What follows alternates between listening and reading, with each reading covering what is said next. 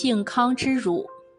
在金将宗望被迫退兵的时候，仲师道向宋钦宗建议，趁金军渡黄河之际，发动一次袭击，把金军消灭掉。宋钦宗不但不同意这个好主意，反而把仲师道撤了职。金军退走以后，宋钦宗和一批大臣以为从此可以安稳度日了，哪料到东路的宗望虽然退了兵，西路的宗翰率领的金军却不肯罢休。靖康元年（一一二六年）十月，金军又开始对北宋发动进攻，太原、真定很快失守。十一月中旬，西东两路金军相继渡过黄河。钦宗君臣知道金军渡河向东京进军的消息后，吓得惊慌失措，不知该怎么退敌。宋钦宗派大将仲师中带兵前去援救，半路上被金军包围。众师中兵败牺牲，投降派的一些大臣正嫌李纲在京城碍事，就篡夺宋钦宗把李纲派到河北指挥作战。李纲明知道自己遭到排挤，但是要他上前线抗金，他也不愿推辞。李纲到了河北，招兵买马，准备抗金，但是朝廷却命令他解散招来的新兵，立刻前往太原。李刚调兵遣将，分三路进兵。但是那里的将领都受朝廷的直接指挥，根本不听李刚的命令。由于三路人马没统一领导，结果打了一个大败仗。李刚名义上是统帅，却没有实际指挥权，只好向朝廷提出辞职。宋钦宗撤了李刚的职，把他贬谪到南方去了。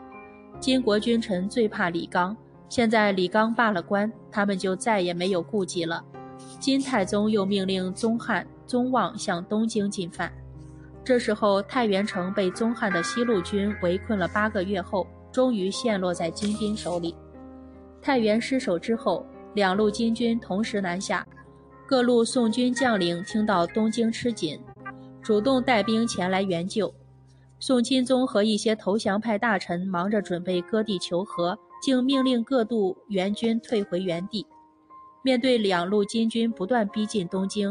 宋钦宗被吓昏了，一些投降派大臣又成天劝宋钦宗向金求和，宋钦宗只好派他弟弟康王赵构到宗望那里去求和。赵构经过磁州（今河北磁县），州官宗泽对赵构说：“金国要殿下去议和，不过是骗人的把戏而已。他们已经兵临城下，是求和的态度吗？”磁州的百姓也拦住赵构的马。不让他去金营求和，赵构也害怕被金国扣留，就留在了相州（今河南安阳）。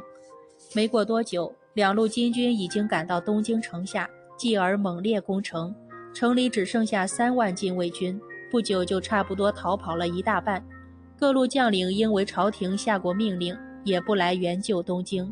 这时候，宋钦宗已是叫天天不应，叫地地不灵了，眼看末日来到。没有办法，宋钦宗痛哭了一场，亲自带着几个大臣去金营送降书。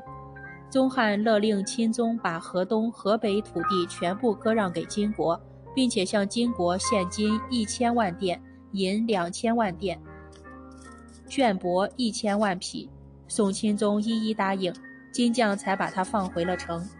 宋钦宗派了二十四名官吏帮金军在皇亲国戚、各级官吏。和尚、道士等人家里彻底查抄，前后抄了二十多天，除了搜去大量金银财宝之外，还把珍贵的古玩文物、全国州府地图档案等也抢劫一空。